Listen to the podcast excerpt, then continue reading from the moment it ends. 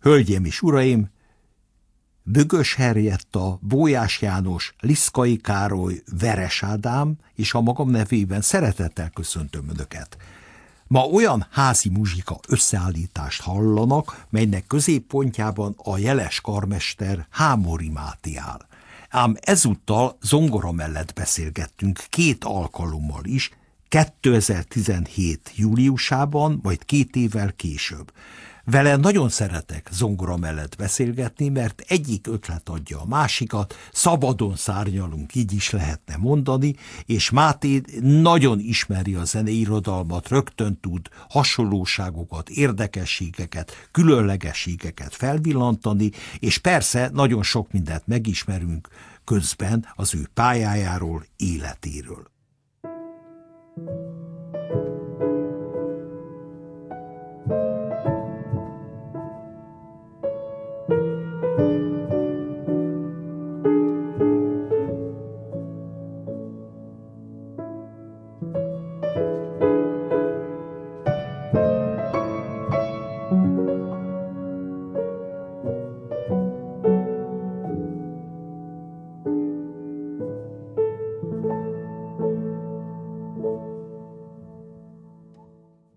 Hölgyeim és uraim, szeretettel köszöntöm önöket és az önök nevében vendégünket, Hámori Máté karmestert, aki most egy kis Chopin példát mutatott nekünk, és már is ez jó alkalom arra, hogy ezt az egy pici kis periódust hogyan lehet többféleképpen bemutatni.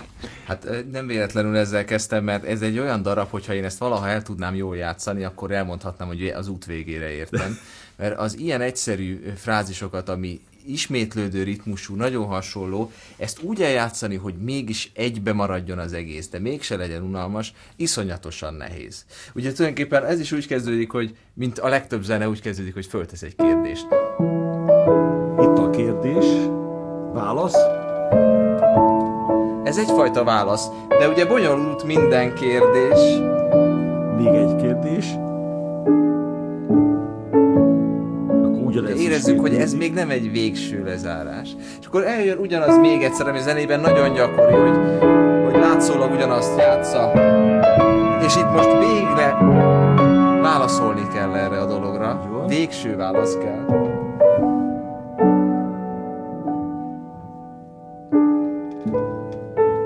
És szépen lecsendesíti. És akkor eljutottunk ahonnan elindultunk, ugyanoda végeredménybe. Tehát egy, egy olyan kört jártunk be, hogy nem válaszoltuk meg a kérdést, és mégis megválaszoltuk, ha filozófikus akarok lenni. És még azzal is el lehet játszani, ugye azt csináltuk, hogy kérdés-felelet, kérdés-felelet hogy az első kérdés-feleletet összevonjuk, és az is egy kérdés. Abszolút, sőt az egész eh, klasszikus zene ebből a párosságból épül fel. Egy-kettő, egy-kettő, ez így néz ki. Ütemek szintjén, a hangok szintjén, tehát ha én eljátszok négy darab hangot, mondjuk és egy ötödiket, akkor az a négy az nem lehet egyforma, mert az első az egy kicsit több, ráadásul egy tonalitásban vagyok, ez egy egy, a kettő az egy bizonytalanabb, egy halkabb dolog lesz. A három megint megerősíti a tonalitást, de ez egy terc, ez nem lehet olyan hangos, mint az alaphang, és aztán jön egy kvárt, ami egy nagyon kényes, egy várakozó. És a kvint, ami megint csak várakozó, ez a harmónia, és itt lezárjuk. Tehát, hogy minden hangnak megvan a, megvan a saját karaktere, az egyénisége, ha szabad úgy mondanom, és ezt a feszültséget, ami a különböző egyéniségekből, a hangok egyéniségéből adódik, tulajdonképpen ezt használták a nagy szerzők ki zseniális módon. Hát elég, hogyha a 9. szimfónia örömúda témájára gondolunk. Ugyanez a kérdés felelet. Igen. Ta,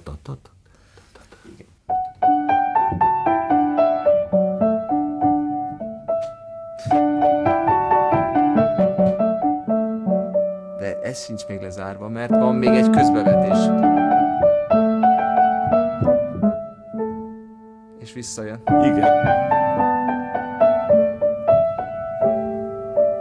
Szóval zseniális, ahogy ilyen igen. pici kis építőkockákból mit lehet építeni. Tulajdonképpen minden, e, e, minden ebből épül ki, és az a fantasztikus, ha már a klasszikánál megragadtunk, és Chopin-től visszamentünk egy kicsit, hogy nagyon egyszerű építőkockákból épül fel a zene, hiszen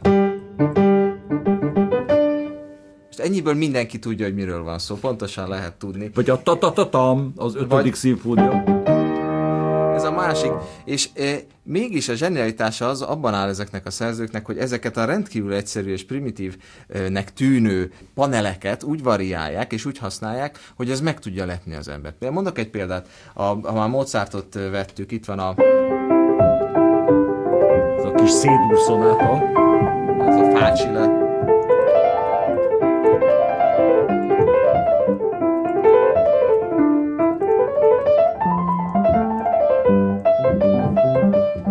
Semmi nincs benne, ugye az elején van egy ilyen ugye, úgynevezett Alberti basszus, Alberti ami basszus. nem más, mint egy C-dur 3-as hangzat felbontva és ritmizálva, és van fölötte egy ugyanazokból a hangokból álló dallam. Igen. Csak az egyik rövid, másik meg hosszabban kinyújtva.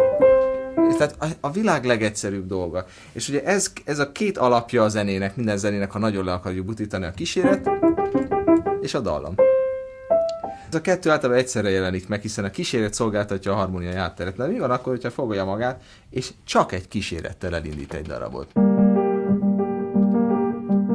Ebből még bármi lehet. Ebből még bármi lehet, de ugye az akkori kornak a uh, hallgatóságát, ha veszük, hogy elindul így egy darab.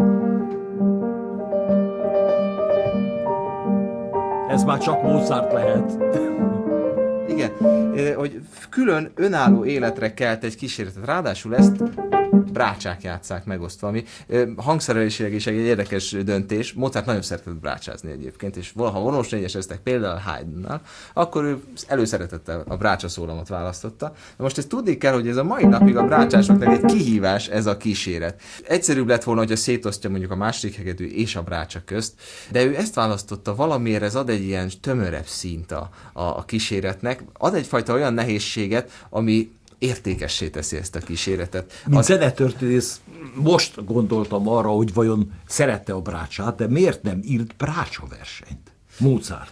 E, valószínűleg akkor is élt az a meghatározás, vagy tankönyvű meghatározás, hogy ki a brácsás, aki tud vagy szokott brácsázni, ugye? Most általában ott azok voltak többségben, akik szoktak brácsázni, és én gondolom, hogy a versenyművekhez mindig kell egy olyan szólista, egy olyan virtuóz, aki inspirálja, például ugye Stadler a klarinét versenynél. Tehát kell egy olyan egyéniség, aki... Most el tudom képzelni, hogy Mozart egyrészt önmaga már ugye a tízes évei végé írta az utolsó hegedű versenyeket, és utána nem nem írt már hegedű versenyt, nem is nagyon szeretett egyébként hegedű versenyezni, ezt zárójelben. Pedig ő is hegedült. Hát hogyne, és, és ma saját magának hogy. írta a hegedű versenyeket, és ő játszott őket, de nem volt ez a kedvence, úgyhogy ő ezzel le is számolt a Salzburg évek végén gondolom, hogy nem, nem találkozott olyan brácsással, és saját maga meg nem szívesen játszott volna brácsa versenyt, maradt az zongoránál, mint a legkedvesebb hangszerénél, és hát abból viszont rengeteg csodálatosabbnál csodálatosabb versenyművet, amik közül a kedvencem a...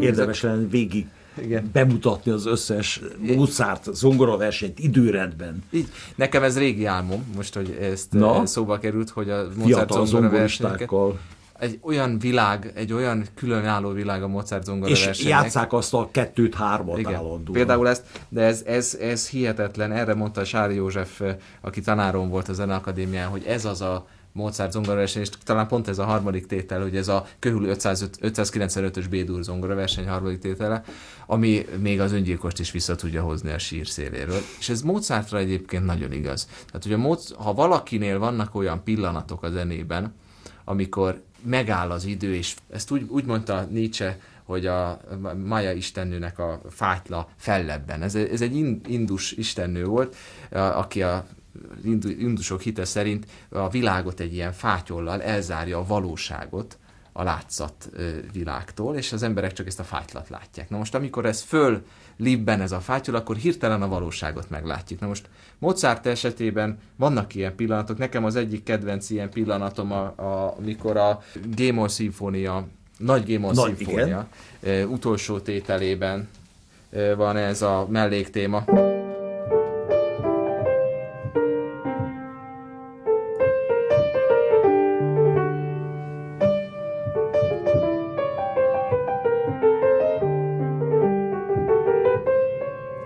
Jön egy pillanat, amikor először még hallunk egy tercet, és utána nem. Lesz egy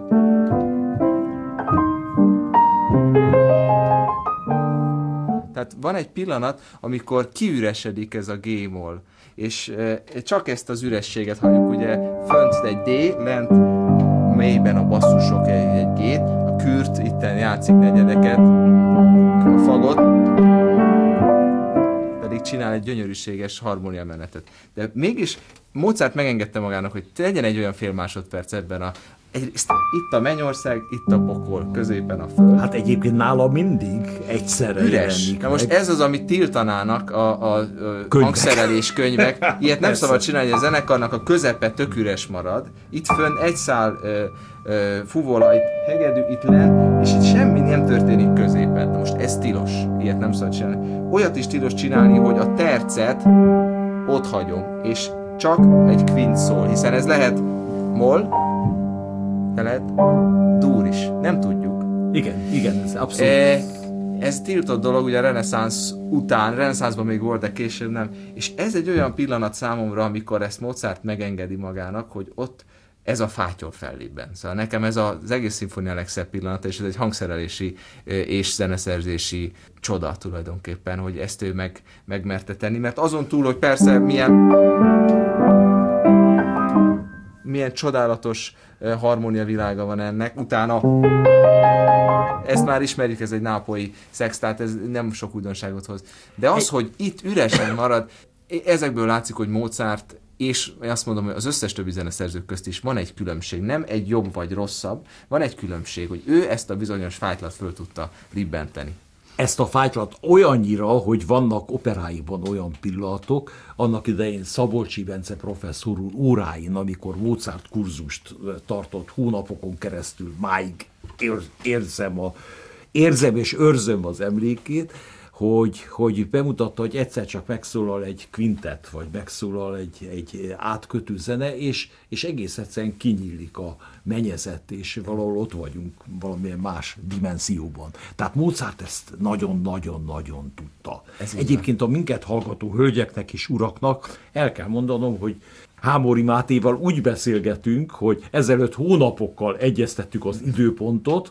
és csak annyit, hogy majd zenéről, amit éppen aktuálisnak érzel, ami körülötted van, egy kotta sincs előtted, illetve becsukva ott van a nagy Gémol szimfónia, tehát teljesen minden áthok itt és most születik.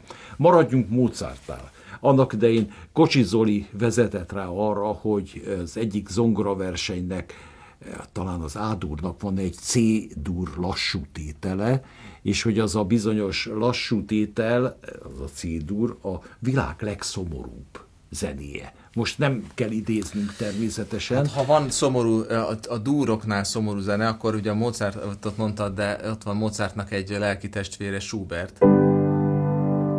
Az egyik legszebben szomorú zene az Schubert G-dur szonátájának az első tétele.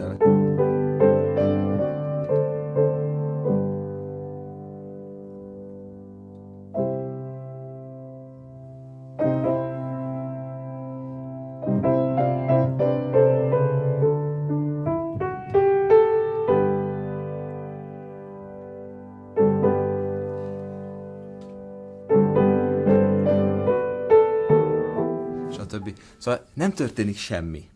Leüt egy G-dur akkordot. És valahogy a Schubert úgy tud egy G-dur akkordot leütni, hogy abban a pillanatban tudom azt, hogy ebbe a világ mindenség benne lesz. Ebbe az egy darab G-dur akkordban, úgyhogy nem volt tempója, nem volt ritmusa. És vár. Hát. És sokszor ez, a, ez, a, ez, egy, ez is egy olyan dolog, mint az előbb a Mozartnál, ugyancsak G tonalitásba kihagyni egy tercet, hogy zeneszerzőnek várni, és hagyni, hogy a hangok hassanak. És aztán csak semmi, csak egy domináns. Most ez is, hogy egy G-durnak, egy tonikának, ugye ami az alapfoka a zenei nyelvben, milyen ereje van. Semmi nem történt, ebben két harmónia volt, egy G-dur és egy D-dur. És ezután a harmadik alapharmónia egy C-dur, ami szubdomináns, milyen hihetetlenül tud ha- hatni.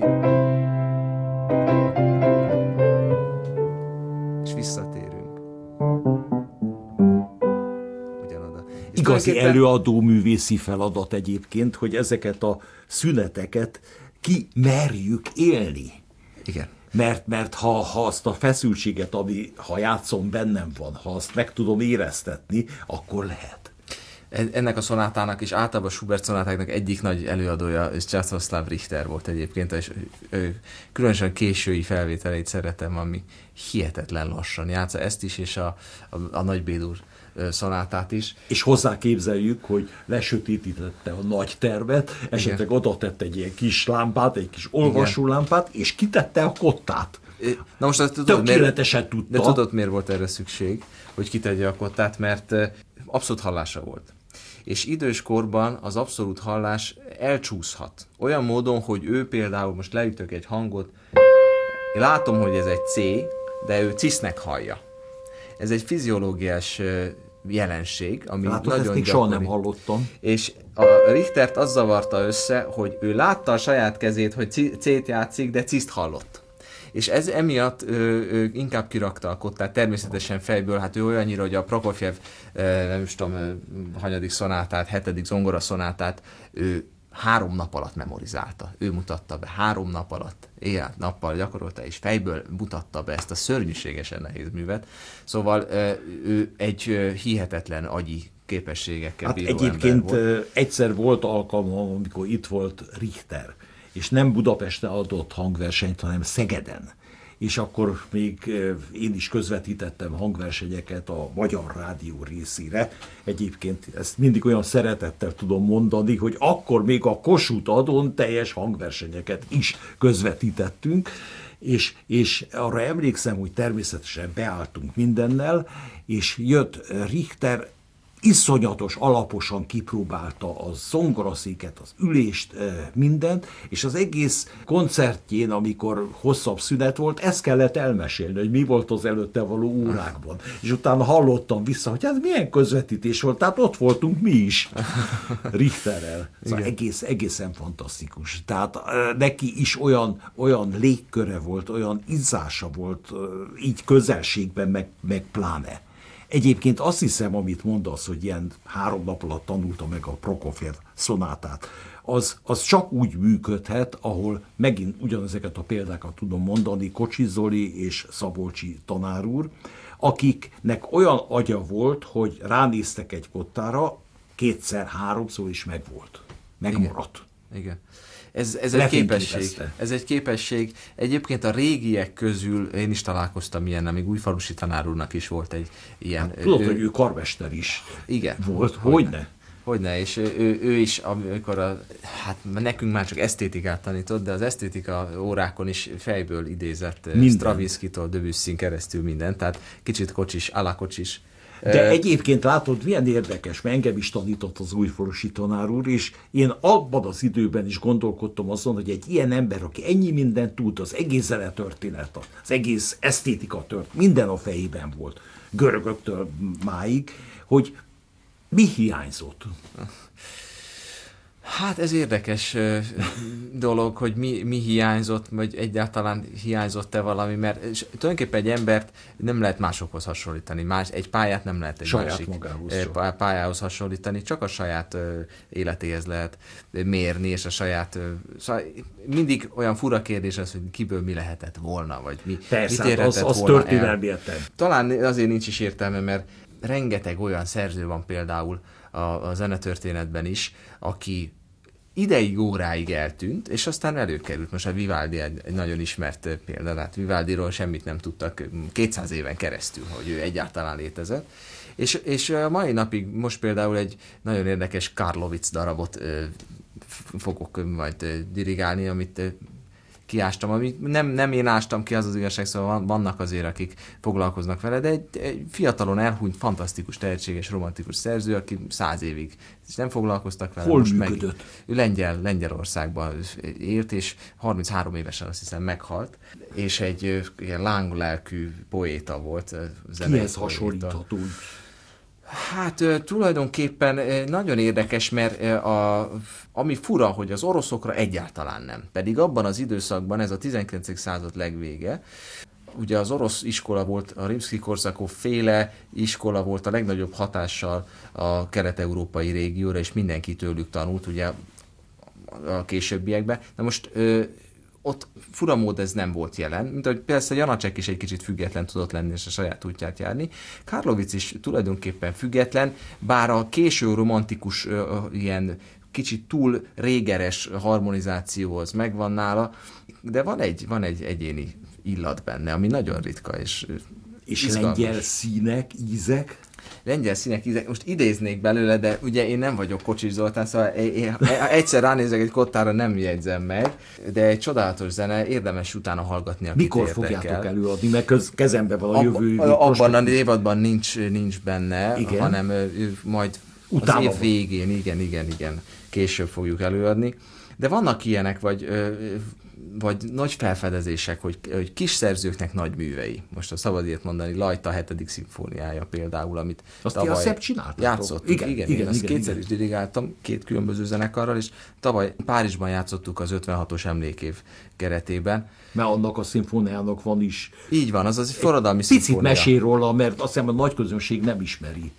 Igen. Tehát Lajta Lászlóról van szó, akit elkönyvelünk, mint névzenekutató, tudós, stb., és mint zeneszerzőt, pedig ugye a francia stílusnak ő volt itthon a legnagyobb folytatója, megtestesítője és nem is csak a francia stílusnak, hanem neki is egy egyéni stílusa volt, ami nagyon nagy dolog. És egyébként, amit, ha már Kodály, de majd ez egy másik történet, Kodály kapcsán nem győzök eleget hangsúlyozni, hogy mekkora érték az, hogy Kodályra két hangból rá lehet ismerni, ami nagyon nagy ritkaság. Tehát ez azért csak a legnagyobbakra igaz. Most Lajta nál, ha ez nem is így igaz, de ő is egy nagyon személyes, nagyon izgalmas életútja volt Lajtának, mert ő önkéntesként harcolt az első világháborúban. Egy nagyon bátor ember volt. Ráadásul, ha jól tudom, végig is harcolta gyakorlatilag kisebb szünetekkel, de a négy, négy évet. És közben ugye komponált az árokban. Tehát a lövészárkokba zajlott akkoriban a háború és, és végig egy hihetetlen egyenes gerincű karakán ember maradt, aki természetesen aztán a Rákosi korszak eléggé meghurcolt, olyannyira, hogy elvették tőle a, a rádiós állását az 50-es hát években. Volt ő egy vezetője volt, így, így van, és a végén a feleségével már kénytelenek voltak ilyen szőnyegeket eladogatni, és ebből valahogy megélni. Miközben Lajtának lett volna lehetősége emigrálni Franciaországba, ahol viszont játszották a műveit és ezt a hetedik szimfóniát is egyébként Lehel György Párizsban mutatta be. Tehát ez nagyon izgalmas dolog. És az egyik főműve Lajtának a, talán a Frig Mise mellett, ami szintén egy csodálatos szép mű, és nem játszák egyszerűen, nem játszák eleget, és mi most felfedeztük a Danubia zenekarral, és azt gondolom, hogy nagyon szép betanulásban sikerült, egy hatalmas, emocionális élmény volt 56 emlékére ezt Párizsban eljátszani, úgyhogy a zene hogy mondjam, hordozza azt a fajta lelkiséget, amit, amit a cím, ami ritka. Hát persze, mert, mert a címeket általában azért, azért szoktuk megjegyezni, mert akkor már tudjuk, hogy erről a műről van szó, de ha azt mondják, hogy a hetedik szimfónia, vagy a kilencedik, mondjuk kilencediket nem mondom, vagy a negyedik szimfónia, akkor, akkor nem biztos, hogy... Hát ez a sors, ugye a sors megint csak ez, hogy így kopogtat a sors, ezt én most már nem is tudom, hogy ki mondta, honnan származik ez a történet. Én már nagyon nem szeretem. Ez, de ez egy, ez, egy, ez egy elég nagy ökörség. annál is inkább, hogyha az utolsó tételére gondolunk ennek a, ugye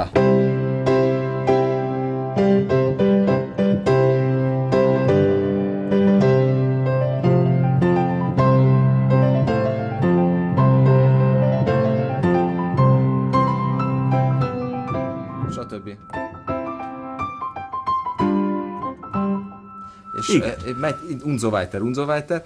Szóval, hogy ez egy olyan hihetetlen pillanat, amikor ez, ez a, a egy szállt timpani, és ott a cselló alul van ugye a skercó végén, és abból, abból a, megszületik ebből a, ugye?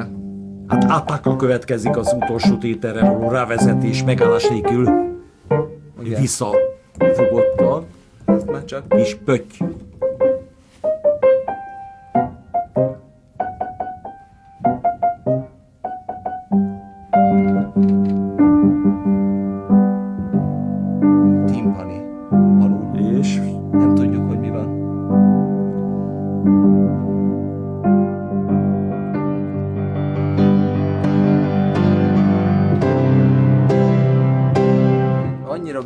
Pillanat, hogy a, a, ezt, a, ezt a feszült szorongást egy ilyen ódává föl, föloldja. Szóval az egész De ez Beethoven egy, máshol is. E, ter, természetesen, hát a, a, a másik legszebb pillanat, amikor a, a, ugye a... Leonora nyitány. Hát a Leonora nyitány is ilyen, és ha már a Leonora nyitányról visszakapcsolva... Harmadikról, másodikról, elsőről. A, a, a, a harmadikról, ugye, hogy a Beethoven és a skála, mert az előbb beszéltünk ugye a kíséretről, Mozart kapcsán. Ugye a másik alapeleme a skála a klasszikus zenének, és Beethoven használja ezt, ha már szimfóniáknál tartunk, fiatal korában egy kicsit a mesterének a kigúnyolására, ugye? Ez egy Haydni tétel, nyitány, ugye egy, egy nagy tartott hang, az egész zenekar forte játsza, majd pedig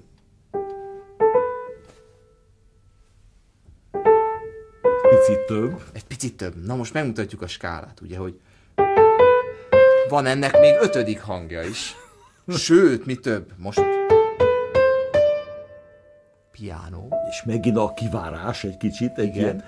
Van hatodik hangja. Megáll a levegő. És pianissimo. Még egy hetedik hangja is van. Többenet, ugye? Árult el, hogy melyik szimfónia. Ez az első szimfónia. Így van. Utolsó tétele. És azért fantasztikus dolog ez, mert tulajdonképpen maga a humor a zenében az egy abszolút Haydni fogás. Viszont érdekes, hogy ezt a fajta humort kevesen beszélnek Beethoven humoráról egyébként.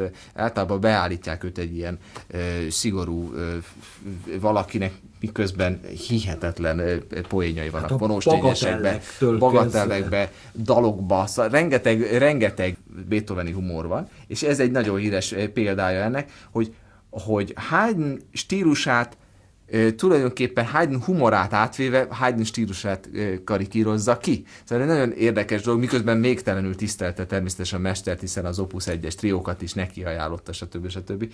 És, és a, ugyanez a G-skála egy másik Beethoven műben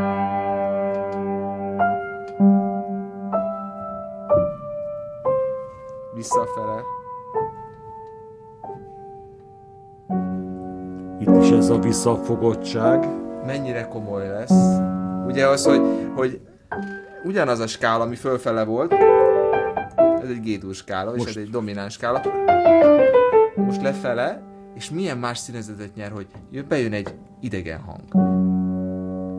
Hirtelen itt, egy, itt nem emelkedünk, mint az előbb a C-moll szimfónia végén, emelkedtünk egy dimenziót, itt süllyedünk egy dimenziót. Nem vagyunk a börtönben, ugye? Nem véletlenül. Fidélióról van szó. A Fidélióról van szó. Nem vagyunk a börtönben, a reménytelenség.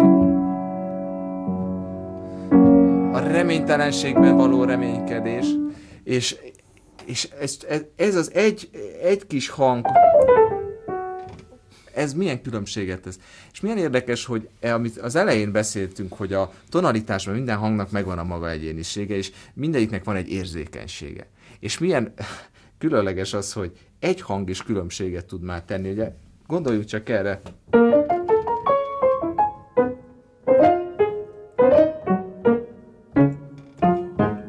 Ugye mi ez? Ez a ez bármi, ez lehetne egy Stockhausen etüd. Végül is igen. Hiszen ez egy, ha megnézzük,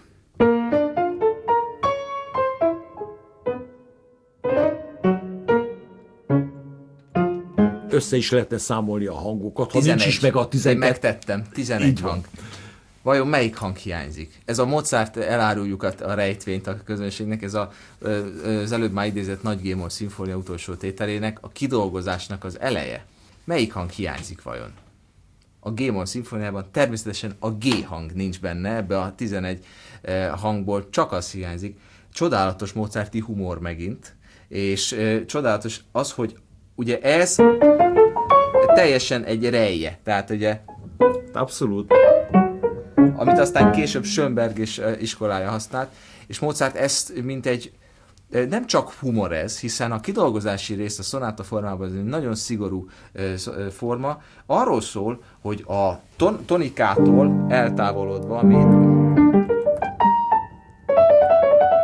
ez a, ugye az utolsó tétel témája, eltávolodva általában szubdomináns ez jelen esetben egy c-moll lenne, vagy akár a c-mollhoz köthető tercel ide-oda levő hangnemek. Szubdomináns területre megyek. Tehát ez olyasmi, mintha e, elindulok egy területen, ami egy bizonyos tengerszint fölötti magasságon van, és utána lemegyek a dombra, a dombról, a lejtő. De csak azért, de csak azért, hogy egy másik úton visszamásszak ugyanarra az emelkedőre.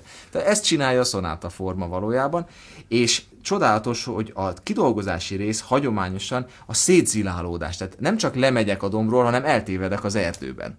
Az előbbi műsor 2017-ben készült, két évvel később ismét találkoztunk Hámori Mátéval, akkor hasonlóképpen aktualitásokról is esett szó. Biztos te is játszottál Scarlatti szonátákat. Hogyne, igen, igen. Domenico Scarlatti szonátákat, írt vagy 500-at, vagy 500 valamennyit. Én egyszer még Szabolcsi tanár úrnál írtam ebből egy dolgozatot, mert nála is ilyen vidám kis pörget, és egyszer csak elszomorodik, drámaivá lesz, és megszólalnak olyan akkordok, amik aztán 150-200 év múlva nyernek létjogosultságok. Abszolút. Ezeket úgy hívták, hogy acsakatúrák. Igen. Na, ez, ez, az akácsatúra, igen, az egy díszítési forma, amikor ez a csembaló miatt van, hiszen a csembalónak ugye nagyon sok a e, korlátja. Viszont a, amikor e, a trillának egy formája vagy elődjet lehet talán az akácsatúra.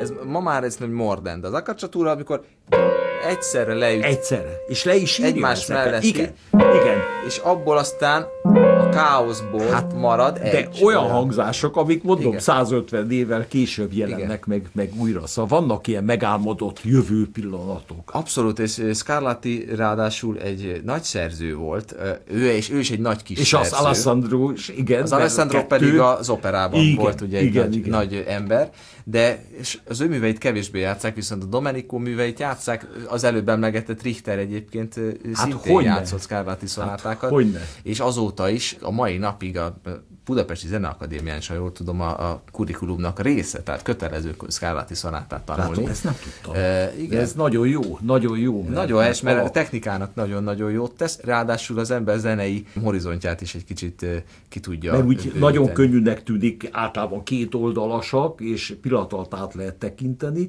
de azon belül is annyi, annyi változtatás, annyi változékonyságra utaló jel van, ez a hihetetlen sok mindent ki lehet bányászni belőle. Igen, és, és ugye a, a meglepetés, Scarlattinál is az, hogy Abszolút. hihetetlen sok meglepetés van, amire az ember nem számít. Az egyik kedvenc meglepetés fajtám a zeneszerzőknél, amikor úgy kezdenek el egy darabot, mintha már az a darab már menne. Tehát semmi előkészítés, hanem...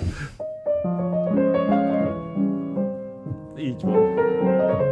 Még le se ült a zongorista és a, ami még a másik kedvencem szintén ebben a Chopin keringőben megtalálható, ugye, hogy hol van, kérem szépen, a, a, a, adjanak nekem egy tonikát, ugye, a, hol van egy első fok? Sehol nincs, mert egyszer csak ráadásul ez egy, ez egy négy szex. De nem is tudom, itt még nem tudom, hogy ez egy négy szex, mert nem, nem értem a... Itt már pláne nem. Ugye van egy lamentózó basszus. Nem teljesen.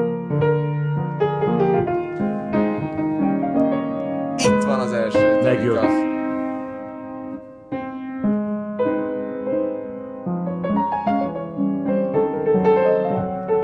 És aztán, amit az legelején beszéltünk, hogy kétszer elmondja ugyanazt, és így lesz a kérdésből válasz. Középrész.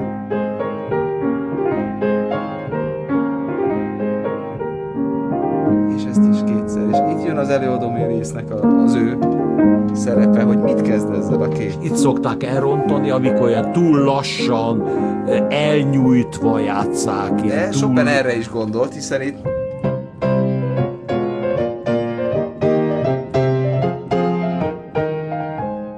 És most? Hát mi is más.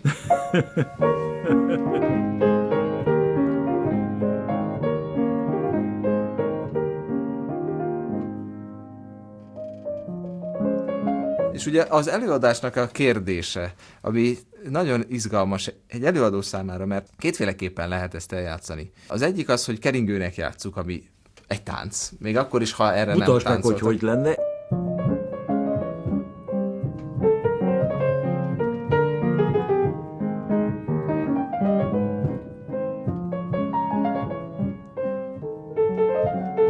De unalmas.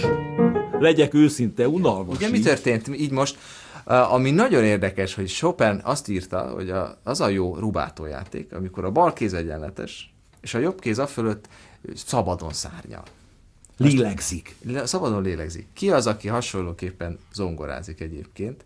Hát egy teljesen másik figura, méghozzá Errol Garner.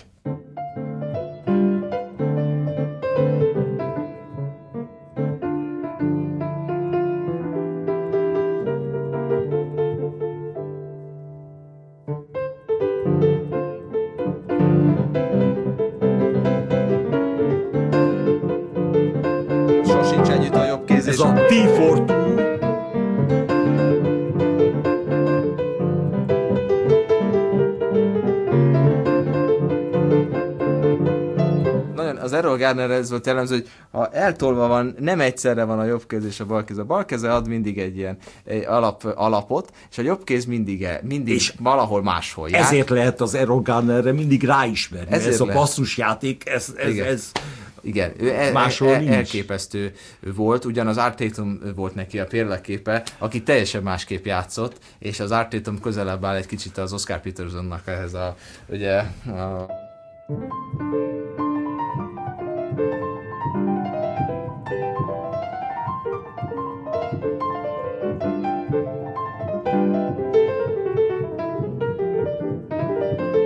Azzal a különbség, hogy- az Artétumnak olyan skálái voltak, amiket én nem fog tudni reprodukálni.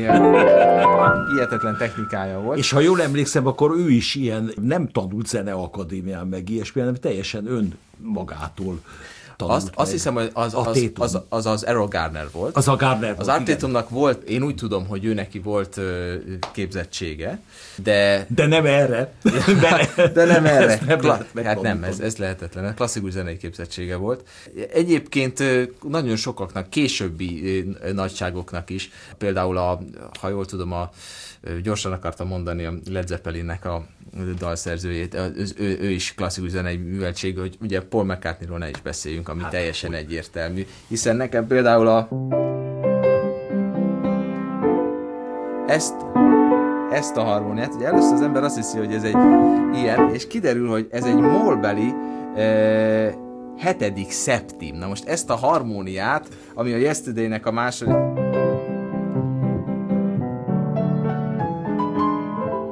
második harmóniája, ezt nekem konziban tanította Csemicki Miklós, aki a tanárom volt, és ezzel a dallal tanította meg a molbeli 7 szeptimet, mert ez a Pontosan. klasszikus zenében alig fordul elő ez a fordulat, de a Beatles tele van ilyenekkel, tehát igényesebbnél igényesebb.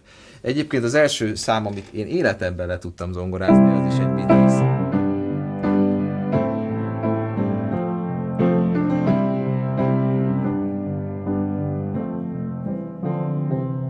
Ugyanazt, most ez a kis formulat ugyanazt a képletet követte, mint a akár Ugy, ugyan, ugyanerről van szó. Kérdés, aminek van egy ilyen elzárlati És ezt féllezárás. a konziba? Ezt nem. Ezt nem. És lezár. És milyen szép zárlat, hogy a domináns után hozza a szubdominást, ami ad egy ilyen várakozást a dolognak. Szóval azt gondolom, hogy például a McCartney is egy igazi tehetség. Hát abszolút, abszolút. És nem Egy- véletlen az, hogy ezek a dalok a mai napig fennmaradtak. Én rengeteg Beatles hallgattam gyerekkoromban. Egyébként nagyon érdekes, hogy itt most idéztél olyasmit, hogy a konziban ezen mutatták meg azt, hogy most amikor én jártam zeneakadémiára, 56 és 61 között, ugye én 79 éves vagyok, tehát évtizedekkel fiatalabb vagy, de nagyon jó, mert annak idején szó nem lehetett erről. Tehát senki, senki nem foglalkozott ezzel. Ugye a 60-as évek elején indult meg Magyarországon a jazz felfedezése, és a Dália Presszó, meg Pege Aladárék, Szak, stb. stb. Akkor kezdett úgy bejönni, és nyíltak meg az ajtók és a lehetőségek a különböző jazz hétvégig, jazz fesztiválok, stb. stb. Tehát ez, ezt hála Istennek, vagy így hozta a sors, átéltem, hogy, hogy tulajdonképpen ezzel az ismeretanyaggal bővült mindannyiunknak a e, tudása. Igen. Hát Írtó ez... érdekes egyébként, hogy mit lehet átöltöztetni jazzbe. Hát ezzel te is szoktál játszani, Igen. úgy hallottam. Hát tulajdonképpen bármit, ugye kezdtük kezdtük ezzel a, azt beszéltük az műsor előtt egy kicsit, hogy vannak lehetetlen feladatok például, hogy amivel kezdtünk a, a ez egy annyira komoly, komoly, de azért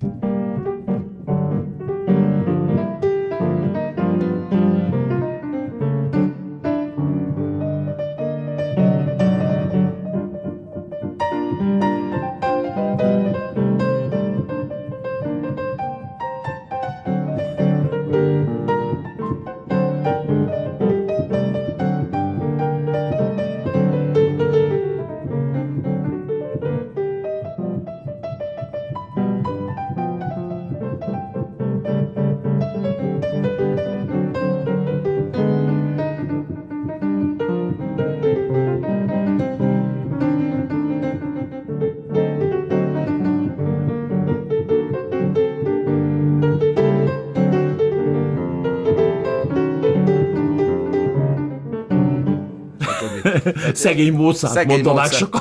Szegény Mozart, igen. De miért ne játszunk? Hát ez de, játék. Ja, sok mindennel lehet játszani, de... Uh... Melyik volt az a Sting dal, amit mutattál? De eredetiben először. Ugye Brahms harmadik szimfónia.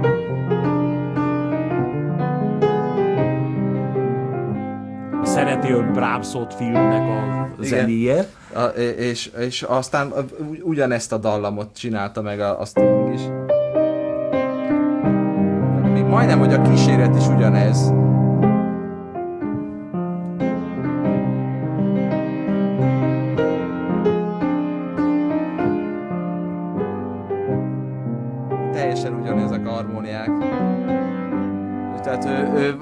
Nagyon sokan felhasználják ezeket az örökzöldeket azért. Hát, tehát, e... És én ezt nem érzem lopásnak, ez, ez inkább jött Inkább ezt forrás. használja föl, mint valami rossz zenét, szóval ez...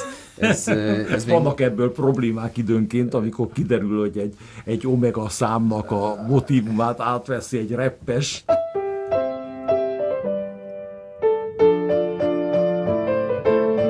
Erről beszélünk pontosan.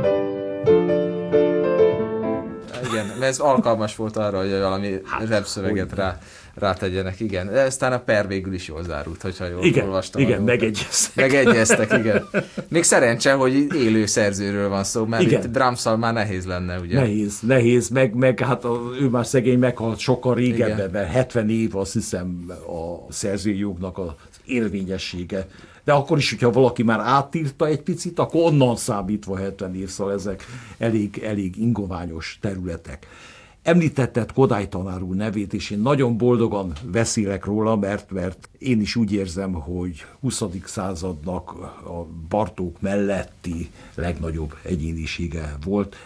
Dohnányit is nagyon tisztelem, meg nem szeretem ezeket a méricskézéseket, de azt pláne nem szeretem, amikor szembeállítják Bartókkal, és azt mondják, a Bartók, igen, hát az, igen, tehát akkor odáját, olyan vidéki igen. Bocsánat. Igen, de ezt azért tartom butaságnak, mert az a véleményem, hogy az egyik legnagyobb érték és a legritkább érték a zeneszerzők közt az, hogy két hangból föl lehet ismerni. De most tehát jó, persze, nyilván ezt ismerjük. Pedig nem is övi a dallam tulajdonképpen, ami ezután ez, jön. Ez, ez ugyan igaz, ez ugyan igaz, de valahogy... Igen, ez, ez, igen pontosan kis, kis ötlet, de mégis mégis pontosan lehet tudni, és egyébként Kodály stílusa ilyen szempontból maximálisan felismerhető, a hangszerelése is, az, hogy a dallamokat hogyan formálja, a harmónia vezetése rettentő romantikus hát harmónia vezetése van. romantika.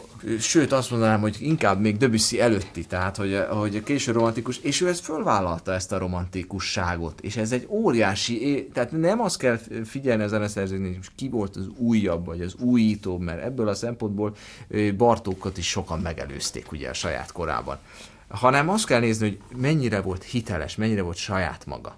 És én Kodálynál azt érzem a zenéjében, hogy, hogy hihetetlenül önazonos a zenéje, akkor is, ha gyengébb művet írt, mert voltak, vannak gyengébb Kodály művek, de mégis saját maga, és mégis egy olyan erős egyéniség tükröződik ezekből a művekből, ami ma is érdekes függetlenül attól, hogy Kodály mi tett ezért az országért, amúgy, ami egy más lapra tartozik, és amivel szintén foglalkoznunk kéne manapság. Meg az is más lapra tartozik, hogy ő nem csak a magyarságot, meg a magyar zenét, meg a magyar népzenét igyekezett reflektorfénybe tolni és tartani, hanem kevéssé hangsúlyozzák az egészséges életmódot. Hogyne? Hát Tehát abszolút, nagyon fontos. Nekünk most lesz egy, a Danubia zenekarral lesz egy három részes Kodály sorozatunk a BMC-ben, és annak az utolsó koncertje azt a címet viseli, hogy Lukács, a Lukács ami nem véletlen, hiszen a Lukács, hát Lukács fürdőbe járt naponta. Ő egy ö, ö, Kálai Ferenc és Sinkovics Imre mellett, és még sokan mások Hogy mellett egy törzs vendége volt,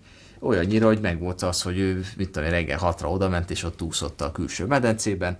És akkor csak ő. És akkor csak ő úszott, tehát ez úgy, mint a Tanú című filmben, amikor Bástya elvtárs úszik. Itt van a Lukács, ott jutottam ki. Igen, igen. igen és ez nem véletlen, mert ugye az első két koncertnek az a címe, hogy módszer. rendszer és módszer, hiszen a Kodály módszerről, meg a népdalgyűjtési, rendszerezési munkájáról szól, vagy hát ahhoz kapcsolódnak ezek a művek, kórusművek, kamaraművek, sok ismeretlen vagy kevésbé ismert mű is.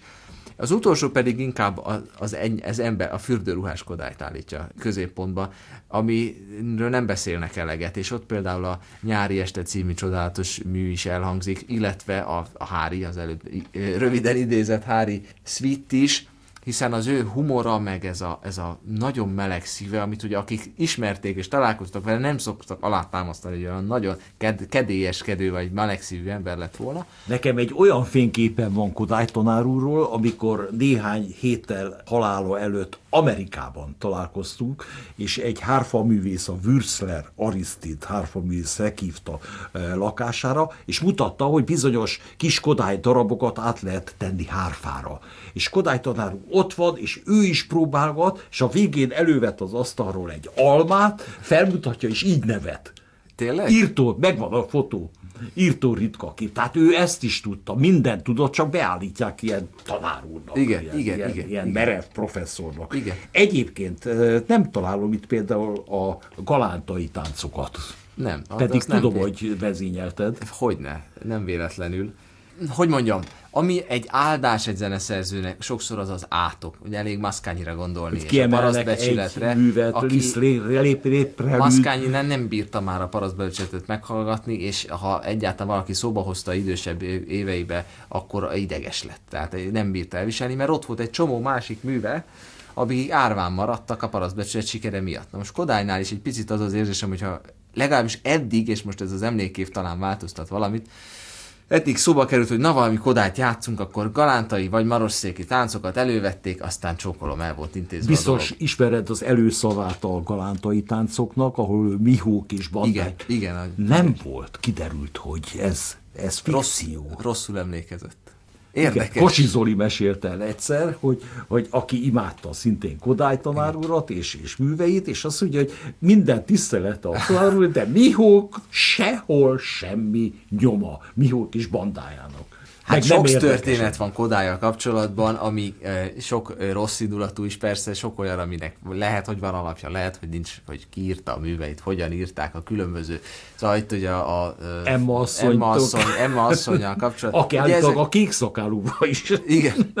Sőt, hát egy olyan is terjedt, hogy a páva variációknak a variációit tulajdonképpen Kodály tanítványok hangszerelték. Én szerintem ez hülyeség. Hát mert egyet a... tudok, mert azt, azt még annak idején Szabolcsi tanár mondta, hogy a páva variációknál van az a zenekari glisszandó. Felszállott a hogy az Toscanini javasolta. Igen? És az nagyon valószínű, ugye? Mert, Azt el mert... tudom képzelni, hogy javasolták de hogy effektíve kiadta volna, hogy hangszereljék Azt én meg. nem hiszem. Azért nem gondolom, ilyen volt a zenetörténetben persze. Hát, hát hogy nem, meg a musical ilyen... szerzőknél, Bernsteinnél a legtöbb esetben például. Igen. De hogy azért gondolom, mert annyira kodályosak a, a hangszerelési megoldások, ami megint csak egy egyéniségre van. Hát, hogy hogy ő felrak egy, egy, egy fúvós akkordot, vagy ahogy a kürtöket használja például a kokáért. És akkor is, amikor nem olyan ügyes, mint a Bartók sok esetben, de akkor is kodály marad. És ez egy nagyon nagy érték, úgyhogy most sokat fogunk foglalkozni. Én amúgy is nagyon szeretek kodály dirigálni, meg kodályjal foglalkozni. És Édesapád biztos ismerte személyesen is. Ők eh, találkoztak, sőt, hát volt, Hámon hogy József egy... agykutatóról van szó. Igen, volt, hogy egy időben jártak a Lukácsba is, mert édesapám is a Lukácsba járt, de hát akkor ugye a Kodály az megközelíthetetlen volt ilyen értelemben.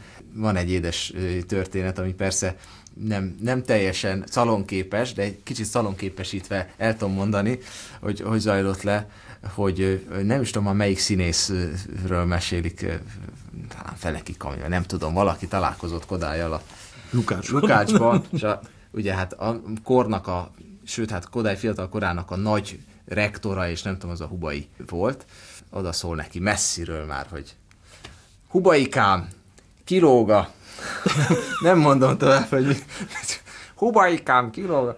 Ezt mindezt a Kodálynak, ugye ez azért csodálatos történet, mindenki ugye, tiszteletbe tartotta, e, e, rettegte és, és istenítette Kodályt, de hogy voltak ilyen pillanatok, amit te meséltél az almával, igen, például igen, a kokáért, hogy egy, na most, és az műveiből egyértelműen kijön, hogy egy, egy, egy fantasztikusan gazdag lelkű és nagyon érzékeny ember volt. Tehát, és az hiszem, ez a legfontosabb, mert művek fognak róla beszélni száz év múlva, már nem mi.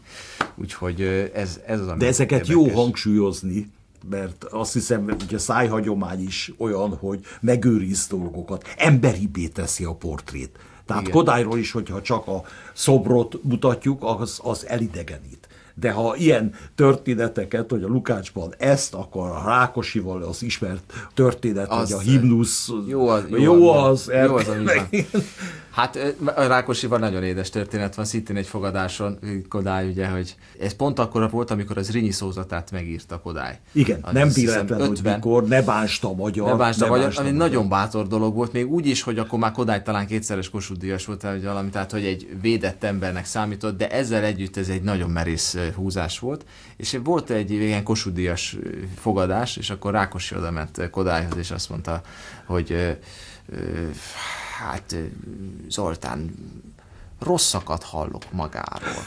Mire Kodály azt válaszolta, én is magáról.